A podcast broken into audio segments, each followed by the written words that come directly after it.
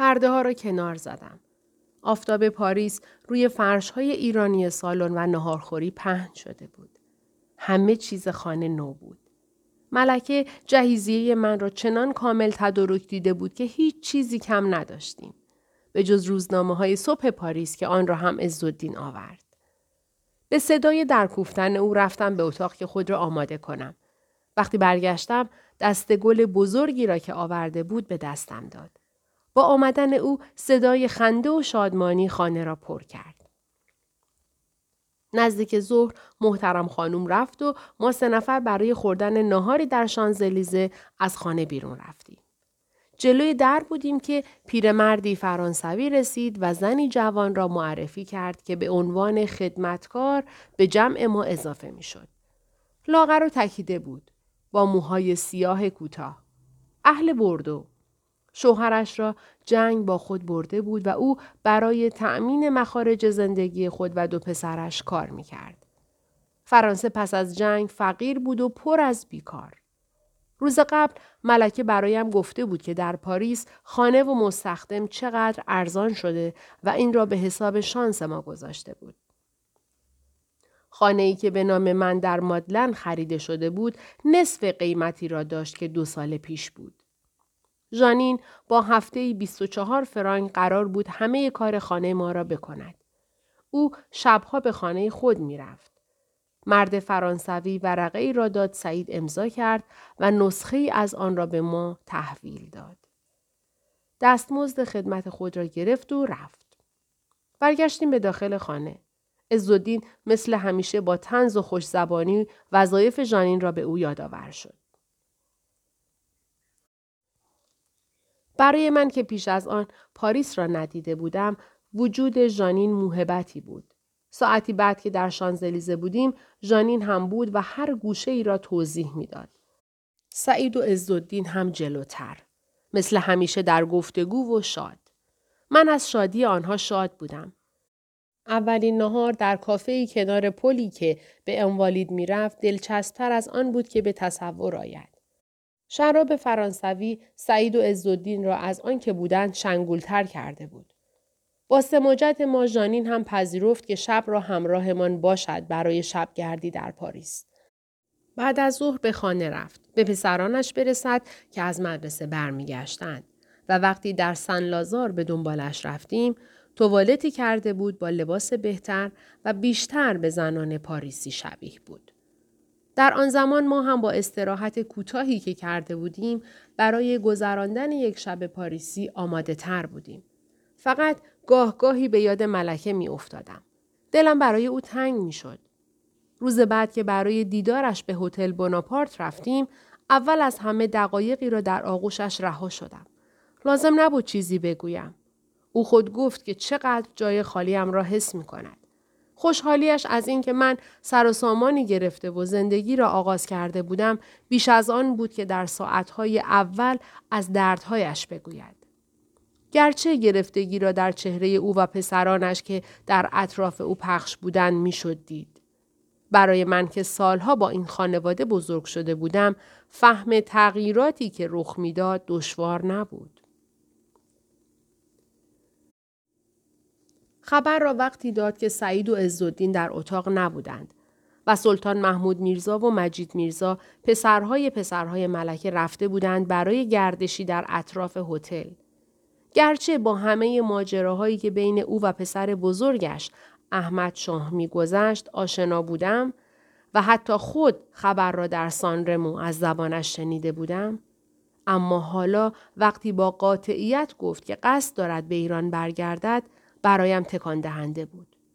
معلوم شد در همان سه روزی که به پاریس آمده بودیم ساعتها حرف زده بودند. از اوضاع تهران، از تلگراف هایی که محمد حسن میرزا ولی عهد فرستاده بود و از اینکه سردار سپه دارد به سرعت مقدمات انقراض سلطنت قاجاریه را فراهم می کند. همه خانواده قاجار و مجلسیان از احمدشاه خواسته بودند خودش را زودتر برساند. ولی او اصرار داشت که حاضر به رفتن به تهران نیست.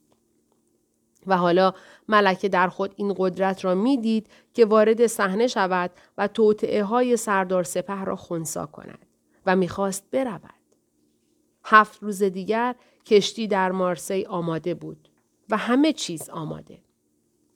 ما هم در خدمتتان می آییم. این جمله سعید پاشا تعجبی توأم با رضایت در چهره ملکه نشست. انگار آماده بود که این پیشنهاد را از زبان ما بشنود. من فقط اضافه کردم البته اگر اجازه میفرمایید. ایران سرزمین من حاضر در تمام خوابهایم جهنمی که از آن گریخته بودم با بوی نارنجستان یاس و نیلوفرهایش سرزمینی که فکر می کردم دیگر آن را نخواهم دید به سرعتی باور نکردنی برابرم زنده شد. خانه ای را که با آن شوق آماده کرده بودیم به عزالدین و ژانین سپردیم و دو روز بعد راهی مارسی شدیم. آیا کینه و نفرت بود که مرا میکشاند یا شوق دیدار بر مزار مادر؟ هرچه بود بر تمام آرزوهایم برای زندگی جدید و تمام زیبایی های پاریس لگام زد و به جای آن نشست. ما به راه افتادیم. ترک کردن خانه آرزوهایم که چنان آراسته و کامل بود و شبیه همه خوابهایی که دیده بودم دشوار بود اما انگار فاصله ای لازم بود تا به این زندگی تازه خو کنم. سفر به تهران این فاصله را به طور طبیعی ایجاد کرد. انگار از تکرار حادثه‌ای که در شب اول اقامتم در آن خانه افتاد وحشت داشتم. در عین حال می‌خواستم سعید را داشته باشم. او را دوست داشتم. چه خوب که در سفر هم همراه من بود. و آن دو سه روزی که در راه گذشت بیشتر از پیش مرا مجذوب او کرد. چقدر معدب بود با حرکاتی سرشار از لطافت. وقتی می دیدم که ملکه به او اطمینان دارد و بیشتر تدارک سفر را به او سپرده است خوشحالتر می شدم. ملکه با او مثل داماد واقعی خودش رفتار می کرد و این برایم خوشایند بود. در لحظه هایی می دیدم که بین پیشنهادهای سعید و سرگرد اسمیرونوف آجودانش نظر سعید را قبول می کند. اما در مارسی و ساعتی قبل از آنکه سوار کشتی شویم با رسیدن تلگرافی از احمد شاه اوقاتم تلخ شد. گرچه به روی خود نیاوردم. احمد شاه نوشته بود که نظر به روابط دولت ایران با جمهوری ترکیه صلاح نیست که سعید پاشا عضوی از خانواده سلطنتی خل شده عثمانی همراه من باشد. اول به تردید افتادیم و بعد خود سعید بود که رمزگشایی کرد و موزلات دیپلماسی را یادآور شد. و به ما گفت که خود از اول نگران بوده. نگران از اینکه تذکره جعلی او که در استانبول صادر شد که وی را یک ایرانی معرفی می کرد در ایران افشا شود و معزلی ایجاد کند. ملکه با خود تمام کرده بود که به این ترتیب من هم باید از همراهی قافله او صرف نظر کنم. ولی سعید گفت که بهتر می داند من همراه او باشم و با تنز همیشگیش اضافه کرد من باید رنج دوری خانم را تحمل کنم که میپذیرم. ولی همه چیز را همانطور که بوده حفظ می کنم تا شرایط درست شود. کار درست از نظر او و ما این بود که یا در تهران شرایط بازگشت مقتدرانه احمد شاه را فراهم کنیم تا او هم همراه اعلی حضرت بیاید و یا برگردیم به پاریس. به همین جا که بودیم. ملکه چنان مطمئن بود که بی تردید گفت شما می آیید. به همین زودی. خواهید دید. روی اسکله مارسی ما سوار بر کشتی در عرشه ایستاده بودیم. فرمانده و افسران کشتی با لباسهای سفید صف کشیده بودند. ما برای مشایعت کنندگان دست می دادیم.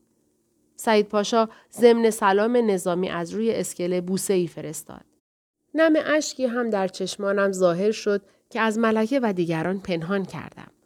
در آخرین لحظات خداحافظی وقتی سعید پاشا دلا شد و با تعظیم دست ملکه را بوسید دیده بودم که ملکه قبضی را به او داد. لابد مخارج زندگی. به جز نادی پیش خدمت ها و ندیمه ملکه که همگی از سفر ایران شادمان و سرحال بودند پسران ملکه هم با ما بودند. و در کشتی فهمیدیم که حکمهایی به امضای احمد شاه همراه ماست که مجید میرزا را به حکومت اصفهان منصوب می کرد و محمود میرزا را به حکومت فارس. و ما قرار بود در بوشهر از کشتی پیاده شویم و از فارس و اصفهان به تهران برویم. سروان اسمیرنوف افسر گارد امپراتوری تزار همانند ژنرال خابایوف همه جا با لباس نظامی پشت سر ملکه و فرزندانش حرکت می کرد. دکتر یاروزالسکی پزشک شاه سابق که حالا همان وظیفه را ادامه می‌داد که در تمام آن سالها بدان عمل کرده بود همراهمان بود و برای تک تک ما پرونده پزشکی داشت با حضورش نه خوفی از بیماری داشتیم و نه از دریازدگی گرچه مثل همیشه در همان لحظات اول آغاز سفر ملکه و چند نفر دیگر دچار دریازدگی شدند من و دو سه نفر دیگر از اثر انژکسیونی که به ما زده بودند تا در مقابل بیماری های خاور میانه ای واکسینه شویم تب کرده بودیم. یاروزالسکی همه من را مواظبت می کرد. گرچه که در کشتی انگلیسی همه وسایل مهیا بود. این کشتی حتی از کشتی بزرگی که ما را از استانبول به مارسی برد مجهزتر بود. در سالن آن موقع نهار و شام ارکستر بزرگی نواهای غربی می‌زد و زن و مرد مشغول رقص می شدند. گرچه می دانستیم که هفت سال بعد از پایان جنگ جهانی هنوز اروپا فقیر و در بحران است ولی انگار کشتی جزیره جدایی بود و مسافرانش به خصوص آنها که مثل ما در قسمت درجه یک معوا داشتند نگران چیزی نبودند. شب دوم که حال ملکه بهتر شد و ما هم از آثار واکسیناسیون رهایی یافتیم وقت شام که زن و مرد روی پیست سالن مشغول رقص شده بودند جای سعید پاشا را خالی کردم که در شبهای پاریس دیده بودم چه مهارتی در رقصیدن دارد اما افسوس که من هنوز رقص بلد نبودم و تازه ژانین قرار بود یادم بدهد که آمدیم روزها در اتاق کوچکی کنار اتاق ملکه که با ندیمه هایش در آن منزل داشت ما چهار نفر جمع می شدیم. ملکه مانند سرداری مقتدر اطلاعات خود را با پسرانش رد و بدل می کرد. نامه هایی بود می‌خواند که همه را سران توایف و ایلات نوشته بودند و وضع تهران را گزارش کرده بودند و اقتدار سردار سپه را. یکی از نامه ها از مدرس نماینده روحانی تهران بود که به احمد شاه اطمینان می‌داد به محض آمدن او همان مجلسی که سردار سپه به خیال خود مخالفان قاجاریه را وارد آن کرده متحد و یک پارچه سردار سپه را عزل می کنند. مدرس حتی جانشین سردار سپه را برای ریاست دولت مشخص کرده بود. از بیحالی احمد شاه نالیده گرچه حاضر نبود او را چیزی جز اعلی حضرت خطاب کند. ولی نوشته بود که اعلی حضرت نمی‌داند که نمی‌توان به دریا رفت و خیس نشد. ایران که فرانسه و انگلستان نیست. و مدام میشنیدم که ملکه از پسرانش می‌خواست به محض رسیدن به محلهای حکومت خود اقتداری نشان دهند. خوانین محلی را جمع کنند و هواداران سردار سپه را به سرعت برکنار کنند. دلم شور می‌زد.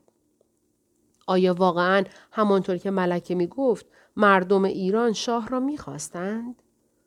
یادم مانده بود از بچگی و از همان روزها که نصحت و سلطنه من را در جریان انقلاب مردم میگذاشت که اصلا کسی از شاه دلخوش نبود. اما در تمام آن سالها شنیده بودم که نفرت مردم ایران از محمد علی شاه بود که با آنها جنگید و توسط روزها اغوا شد. در حالی که در همان سفارت روس معلوم شد مشروط خواه هم خیالی جز ادامه سلطنت قاجار ندارند. وگرنه شرایط مهیا بود و چرا با آن همه اصرار احمد شاه را نگه داشتند. روزهای گرم و شرجی که هرچه از اروپا دورتر شدیم گرمتر شد در اتاقهایمان میگذراندیم و مثل بقیه مسافران با پنهان شدن خورشید لباس پوشیده به عرشه می رفتیم و شب هم یا در سالن مجلل کشتی شام می خوردیم و یا در عرشه کشتی. نیم شبی بود. در اتاقم چراغ را روشن گذاشته بودم و کتاب می خواندم که در صدایی کرد. ملکه در لباس خواب مجلل قرمز رنگ خود ظاهر شد.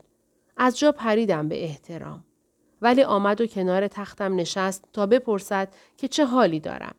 وقتی که دارم بعد 17 سال به ایران برمیگردم. خودش هم در این مدت به ایران نرفته بود و حاضر نشده بود شوهرش را تنها بگذارد. ولی می گفت لحظه ای از فکر ایران قافل نبوده و در همه این سالها لحظه شماری می کرده. تو چطور؟ آیا خوشحالی که داریم برمیگردیم؟ خوشحال بودم. دروغ نگفتم. اما دوری از سعید پاشا و رها کردن خانه من هم موضوعی بود که ذهنم را مشغول کرد. در حقیقت اگر او همراهمان بود می توانستم سریحتر و بلندتر بگویم که از این سفر خوشنودم. اما ملکه از زاویه دیگر هم به زندگی نگاه می کرد. برایم گفت که وقتی به خانواده سلطان عثمانی نگاه می کند که بعد از خلع و فرار چقدر بیمقدار شده اند و چطور در اروپا به آنها بیمحلی می شود خونش به جوش می آید. می گفت که پسر بزرگش یعنی احمدشاه نمی‌داند که همه این احتراماتی که در اروپا به او می‌گذارند به خاطر آن است که شاه ایران است.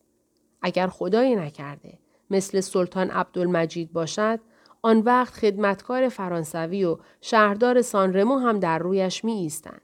از آن بدتر خانواده خودش هم با چشم تحقیر به او نگاه می کنند و در نگاهشان به او می گویند که تاج چند صد ساله را نتوانسته حفظ کند. در وسط حرفهای ملکه فهمیدم که خانواده سلطان عثمانی از نظر مادی هم در مزیقند و از آن همه ثروت و شکوه و جلال که ما در استانبول دیده بودیم چیزی برایشان باقی نمانده و همین روزهاست که به گدایی بیفتند. وقتی این را می گفت به فکر سعید پاشا بودم و کمک های گهگاهی ملکه که دیده بودم در هر فرصتی به او پول می‌داد. آیا اگر ملکه نمی توانست مطابق نقشه که داشت مخالفان پسرش را از سر راه بردارد و او را به کاخش برگرداند ما هم به قول ملکه به گدایی می افتادیم؟ تصوری از فقر نداشتم. یعنی تا آن زمان چیزی از پول نمی‌دانستم و در هیچ یک از بلاهایی که به سرمان آمده بود احساس نکرده بودم که سرنوشت شاهزادگان روس که آنها را در بدترین روزگار در اودسا و استانبول دیدم می تواند در انتظار ما هم باشد. یا وضعی مانند سلطانه ها و پرنس های عثمانی که حالا ملکه تعریف می کرد در بیروت و سانرمو و جاهای دیگر دنیا به سختی روزگار می گذرانند. یاد آن دختر ژنرال روسی افتادم که در استانبول برایمان لباس می دوخت و بدتر از آن یاد مردی که در آتی باغچه به در خانهمان آمد. مدالهایش را آورده بود و در مقابل آن غذا می‌خواست. و یاد همه حکایت هایی که در آن سالها برایمان گفته بودند از اشراف و شاهزادگان روسی که بلشویکا آنان را اعدام و در به در کردند. اما شکوه و تشریفاتی که در اطراف ملکه بود و در هیچ شرایطی از آن نمیکاست مطمئنم می کرد که ما به سرنوشت آنها دچار نمی شویم. ملکه می گفت با درست شدن اوضاع نه فقط سعید پاشا که خواهرانش و بقیه دوستانمان از خانواده سلطان عثمانی را هم به تهران می‌بریم و نمی‌گذاریم به آنها سخت بگذرد. با این قصه ها شوق برگشتن، پیروز شدن و به دست آوردن آنچه هنوز از دستمان به در نرفته بود کم کم در جان من هم خانه می کرد. چه رسد که ملکه در یک شب دیگر که باز بیخواب شده بود ضمن نقل و گفتگو گفت که در اولین فرصت قصد دارد انتقام مادر بیچاره ام را از آن دیو بگیرد. هیچگاه خودم را آنقدر تشنه انتقام تصور نمی کردم. ولی با این سخن ملکه بار دیگر نفرت از آن دیو در جانم افتاد و پرسیدم چه کار می شود با او کرد. ملکه مطمئنتر از همیشه گفت فکرش را کرده ام. بگذار به تهران برسیم. البته تا همین حالا هم نگذاشتم آب خوش از گلویش پایین برود. دوبار می‌خواستند به او شغلی بدهند اعلی حضرت مانع شدند. مردک یک بار جسارت کرده بود و به یکی از وزرا یا نخست وزیر خودش را به عنوان پدر همسر عقدی اعلی حضرت جا زده بود. با این حرف ملکه انگار مرا به سالهای قبل برد. زمانی که خودم هم در این خیال بودم. باز به یاد عبدالله خان خاجه افتادم. او بود که چشمهایم را باز کرد و مرا از گرفتار شدن به این دام برحضر داشت. وگرنه من هم مثل اشرف می شدم. اشرف بیچاره. او حالا کجاست؟ اعلی حضرت از همان استانبول آزادش کردند. حالا هم رفته زن یکی از همین قزاقها شده. لایقش همان بود. ساکت نشسته بودم و گوش می کردم و بیشتر دلم می‌خواست از زبان ملکه بشنوم که چطور می‌توان از آن دیو انتقام گرفت. در ایتالیا و فرانسه در روزنامه ها خوانده بودم که مردم از همدیگر به دادگاه شکایت می‌برند و در مقابل دستگاه عدالت همه مساوی هستند و حتی قاتلانی بودند که بعد سالها محاکمه می شدند. اسرارشان فاش می شد. و در فرانسه خوانده بودم یکی از اینها که ژنرال پر افتخاری بود به دلیل آنکه مهترش را کشته بود گردنش را با گیوتین زدند. اما آیا در ایران هم این کار عملی بود؟ زیر نور محتاب که نیمی از راه شبهایمان را روشن می کرد، در حالی که صدای شکافتن آب و مرغان دریایی موسیقی زمینه گفتگوهایمان بود، از این دست خیال ها می بافتیم و هیچ از تهران خبر نداشتیم که در آنجا گروهی روز و شب مشغول کاری هستند که در نهایت آرزوهای ما را بر آب می اندازند. اول بار که خبری از پاریس و تهران یافتیم وقتی بود که از پنجره اتاقمان داشتیم به سواد خشکی نگاه می کردیم که خبر از نزدیک بودن بمبئی می‌داد. آماده شده بودیم تا به بندر برویم و چند ساعتی بعد شاید هم فردایش با کشتی دیگری وارد خلیج فارس شویم. نزدیک خاک وطنمان. با اولین قایقی که برای انجام تشریفات معمول گمرکی به کشتی نزدیک شد پیامی هم برای ملکه رسید. از جانب آقاخان محلاتی. او ما را دعوت کرده بود و خبر می‌داد که بقیه راه را با کشتی مخصوص او سفر خواهیم کرد. در حقیقت دعوت از جانب بیبی بی خانوم همسر آقا خان بود که می‌دانستم دختر عموی ملکه و مادر خودم بود. وصف او را شنیده بودیم ولی خودش را همان شب دیدیم. در قصری که از تمام قصرهای سلطنتی تهران بزرگتر بود و ستونهای بلندش در اندازه های قصر دلمه باغچه می نمود. بیبی خانوم زنی چاق و سال خورده ما را با چه محبتی پذیرا شد. معموران هندی و انگلیسی که ما را سوار ماشین های بزرگ و مجلل به قصر آقاخان رساندند انگار از دنیای دیگری بودند.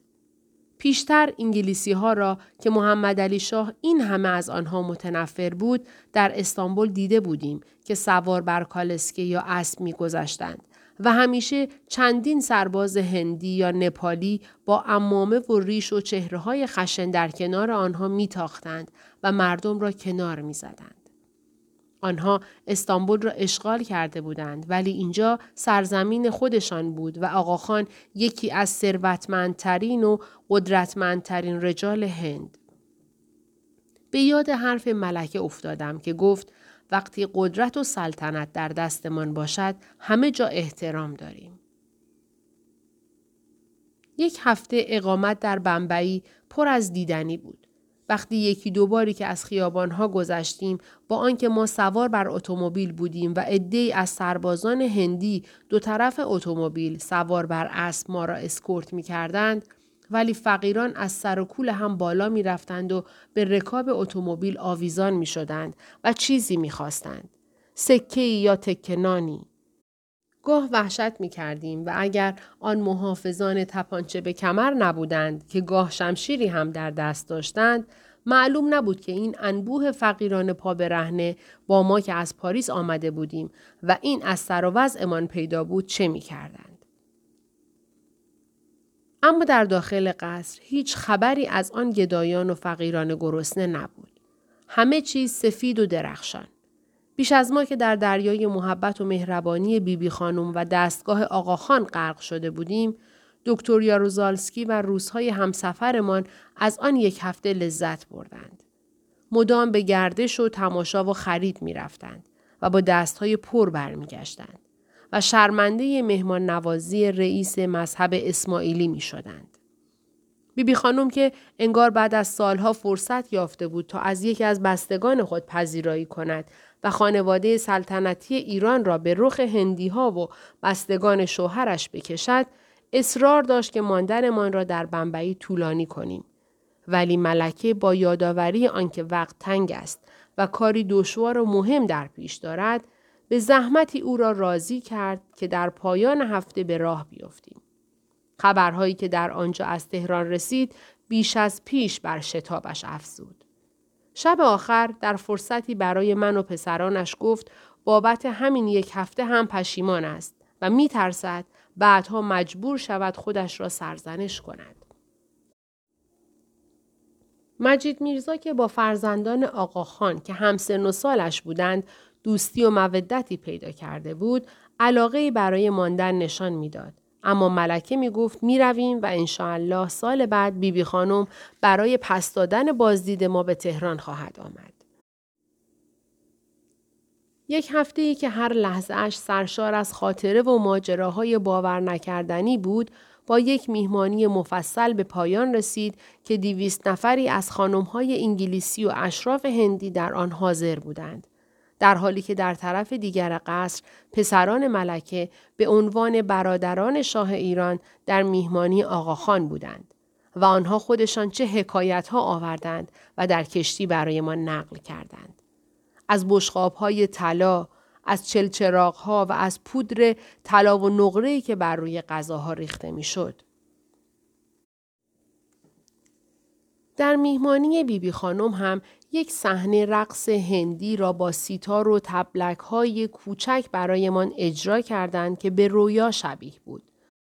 ما که تا زمان اقامت در استانبول در چادر و روبنده به سر می بردیم، در آن دو سال اقامت در اروپا آهسته آهسته چشممان به روی زنهایی با سر باز باز شده بود و در سانرمو از دور دیده بودیم که زنها در لباس شنا در دریا با مردان شنا می کردند. حالا با رقاسان نیمه برهنه روبرو شده بودیم که با چه نرمشی می رقصیدند و شکمهایشان اوریان بود. گرچه در خیابانها نیز زنان را با ساری های رنگارنگ دیده بودیم که سرشانه و شکمهایشان پیدا بود. وقتی فردا فهمیدیم که در جمع مردانه هم همان رقص و آواز برپا بود، حیرتمان افزون شد. گرچه می دانستیم که اینها از مریدان آقاخان نبودند و از هندی ها بودند ولی باز هم تصورش برایمان غریب بود. وقت سوار شدن بر کشتی آقاخان چمدانها و صندوقهایمان دو برابر شده بود. من را بگو که چه هدایایی گرفته بودم برای خانم. مطمئن بودم که سعید پاشا از دیدن آن مجسمه ها، اودها و سرویس غذاخوری نقره کار هند خوشحال خواهد شد. حتی برای عزالدین و ژانین هم هدایایی داشتم. هند جادویی همه زیبایی و ثروت خود را در آن هفته به رخ ما کشید. با وعده دیدار در تهران از بیبی خانم جدا شدیم. مرا که برای خداحافظی میبوسید دختر امو خطابم کرد و گفت که من نوه ناصر الدین شاهم. تو هم نوه مزفر الدین شاه. مدت بود که دیگر کسی این عنوان را به یادم نیاورده بود. تنابها که از کشتی جدا شدند و سوت آن به صدا درآمد هوس رسیدن به ایران بار دیگر در دلهایمان پر کشید ملکه از همه بیتابتر بود به آدرس خانهمان شماره 14 خیابان پاسکیه در محله مادلن پاریس نامه هایی نوشتم. از داخل کشتی که به محض رسیدن به بمبئی آن را پست کردم. بعد از یک هفته که از بمبئی خارج می شدم ده نامه دیگر هم فرستاده بودم. به همان آدرس. برای کسی که وجودش بار دیگر شوق نامه نوشتن را در دلم نشسته بود. به فرانسه روانی برای او نوشته بودم که تمام زیبایی های عالم بدون حضور او در نظرم زیبا نیست. صحنه های از زیبایی های هند را برایش مجسم کرده بودم. پایان همه نامه ها جمله بود که اول بار خودش به من گفت. با یادت هم می توانم خوشترین لحظه ها را داشته باشم. خوشترین لحظه هایی که کامل نیست و فقط با وجودت کامل می شود. این جمله را اولین باری که پس از عقدمان به سفر رفت گفت و در نظرم زیباترین جمله عاشقانه دنیا بود. بارها تلاش کردم تا اشعار حافظ و سعدی را که کتابهایشان را همراه داشتیم به فرانسه درآورم و می‌دانستم به آن زیبایی نمی شود. ولی با سعی بسیار این مصرع مولانا را به فرانسه برگرداندم. بی همگان به سر شود. بی تو به سر نمی شود. و آن لحظه ای که کشتی به کنار آبهای ایران رسید و پرچم سرنگ بر بالای اسکله بوشهر دیده شد. بار دیگر جای خالی سعید پاشا برایم خالی شد. دوست داشتم لباس نظامی رسمیش را می پوشید و کنار ملکه می ایستاد. جایی که الان سروان اسمیرنوف ایستاده بود. قایقها رسیدند از ساحل. توپها به احترام مادر و برادران شاه شلیک کردند. فرمانده و افسران کشتی که همگی انگلیسی بودند با لباسهای سفید در عرشه صف کشیده بودند. ساعتی طول کشید حکام و مأموران محلی برای عرض احترام به داخل آمدند. دلم می‌خواست همانجا پیاده شویم. هرگز تصور آن نداشتم که بعد شانزده سال دوری اولین برخوردم با وطن این اندازه تکان دهنده و جذاب باشد. گویی در همه این سالها گم و آواره بودم. ملکه هم مدام می گفت خدا را شکر. خدمتکاران و همراهان ایرانیمان گریه می کردند. زن و مرد. اما پیاده نشدیم و کشتی بعد ساعتی به مسیر خود ادامه داد. آبادان با دکلهای بلندش مانند بندری اروپایی بود. قبل از آن که به پالایشگاه نظر کنیم دهها توپ شلیک شد از قصری که متعلق به شیخ خزعل بود. می‌دانستم که او یکی از هواداران شاه است. اما در آبادان هم با همه تشریفاتی که حکام محلی و معموران انگلیسی به کار برده بودند ما پیاده نشدیم. کشتی از نقطه ای وارد شط عرب شد و با ظاهر شدن نخلستان های بسره همه در جنب و جوش بودند و آماده پیاده شدند. پایان سفری دور از مارسی به بمبئی و از بمبئی به بسره. از دستورهایی که ملکه به پسرانش می‌داد هدایایی که چند بار بندی شده بود معلوم شد که ما به زیارت عتبات عالیات می رویم. در آنجا ملکه و فرزندان قرار ملاقات های مهم داشتند. دوباره در چادرهایمان جا گرفتیم و چند اتومبیل ما را از جاده خشک و خالی از گیاه به شهر گلدسته ها بردند. شهری پر از طلاب دینی و زنانی در چادر و روبنده. نجف اشرف در آنجا ما در خانه ماندیم و در آدابی که اصلا شباهتی به قصرهای سلطنتی و تشریفات درباری نداشت ملکه با دو تا از ندیمه هایش به راهنمایی آخوندهایی که در اودسا، استانبول در دهه آشورا آنها را دیده بودیم به خانه مراجع بزرگ مذهبی می رفت. هر بار هدیه ای را که آماده کرده بود برای خانواده آقا می برد. ملکه از هر یک از این دیدارها خوشحال و مطمئنتر برمیگشت و از گفتگوهایی که رد و بدل می‌شد میفهمیدیم که علما هم دل خوشی از سردار سپه ندارند و ضمن حمایت از احمدشاه به برادرهای او توصیه می‌کردند در قدرت و حکومت خدا را در یاد داشته باشند و مبادا زندگی در فرنگ و رفت و آمد با فرنگی ها آنان را از انجام آداب و تکالیف مذهبی باز داشته باشد. آنها همه از اعتقادات ملکه و اینکه در تمام سالهای طولانی تبعید ازاداری های محرم و ماه رمضان را برپا داشت با خبر بودند و هم از آنچه در تهران میگذشت. چنین بود که جمع آماده تر و امیدوارتر از همیشه راهی کربلا شد. در آنجا ساختمانی آماده و متعلق به خانواده قاجار بود. در جوار مقبره شابابا و محمد علی شاه. پدر بزرگها، داییها و آشنایانمان که مقبره هایشان در کربلا امکاناتی در جنب خود داشت، موقوفانی و حقوق بگیرانی که با حضور آنها کارها برای ملکه تسهیل می شد. او آمده بود تا از مراجع روحانی زمان مشروعیتی برای دموکراسی ایران و سلطنت پسرش کسب کند و با آن به جنگ سردار سپه برود. می‌دانست وقت زیادی ندارد ولی آنقدر هم عجله نداشت که میبایست. روزی که به زیارت آرامگاه امام حسن رفتیم به دستور ملکه همه به حمام رفته لباسهای نو و تمیز به بر کرده بودند. قالیچه بزرگی هم آورده بودند برای هدیه به آستانه. حرم را غرق کرده بودند و ما به آسانی توانستیم ساعتی را در حرم بمانیم و آسید خلیل آشنای ما زیارتنامه خواند و ما در دل تکرار کردیم. در لحظه ای از تمام تفکراتم خالی شدم. از گذشتم. از نفرتی که در دلم ریشه داشت. برای همه رحمت از خدا طلب کردم. حتی خیال سعید و خانه مادلن در سرم نبود.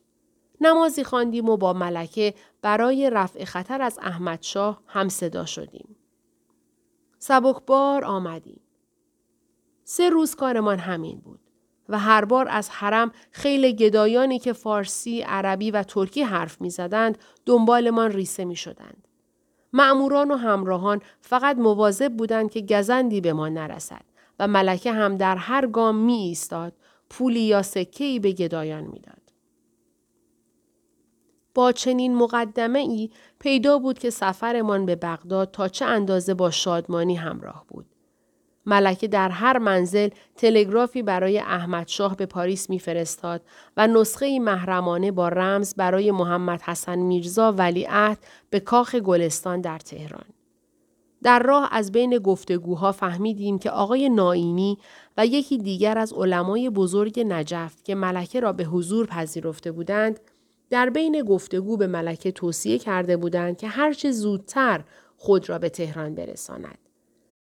ملکه این را به معنای یک تکلیف شرعی فرض کرده و برخلاف توصیه هایی که می‌شد که چند هفته ای در بغداد بماند و با هماهنگی بیشتری راهی کرمانشاه شود عزم جذب کرده بود که به محض آماده شدن وسیله‌ای که ما را منتقل کند با همه خستگی راهی ایران شویم.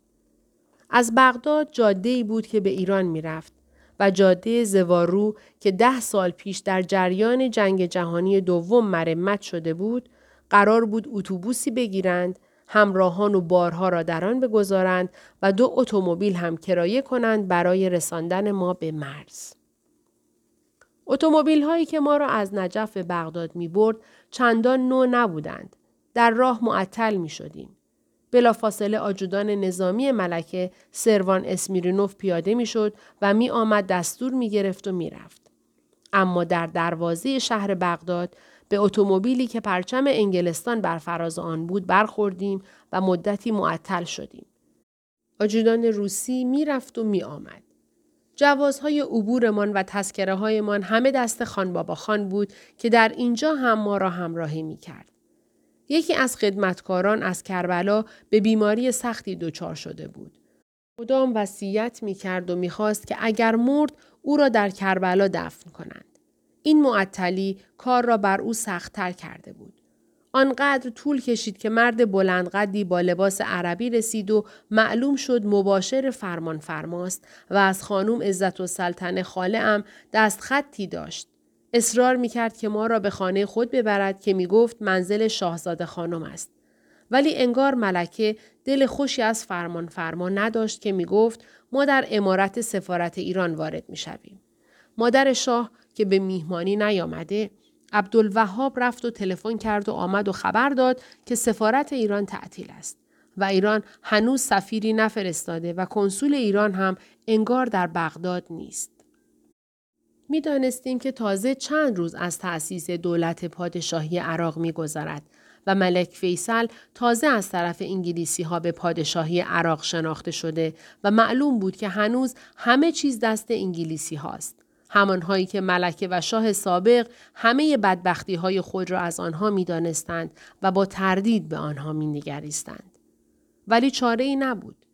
بالاخره اتومبیل های ارتشی انگلیسی ما را اسکورت کردند. از کنار دجله گذشتیم و به خیابان سرسبزی وارد شدیم و جلوی امارت تقریبا بزرگی ایستادیم که پرچم ایران بالای آن تکان می‌خورد. آنجا کنسولگری ایران در بغداد بود و تنها کسی که در آنجا حضور داشت سرایدارش بود که ابتدا نمی‌دانست با ما چه کند ولی بالاخره تن داد. با کلیدهای بزرگ آمد و درها را باز کرد و ما به امارت راه بردیم.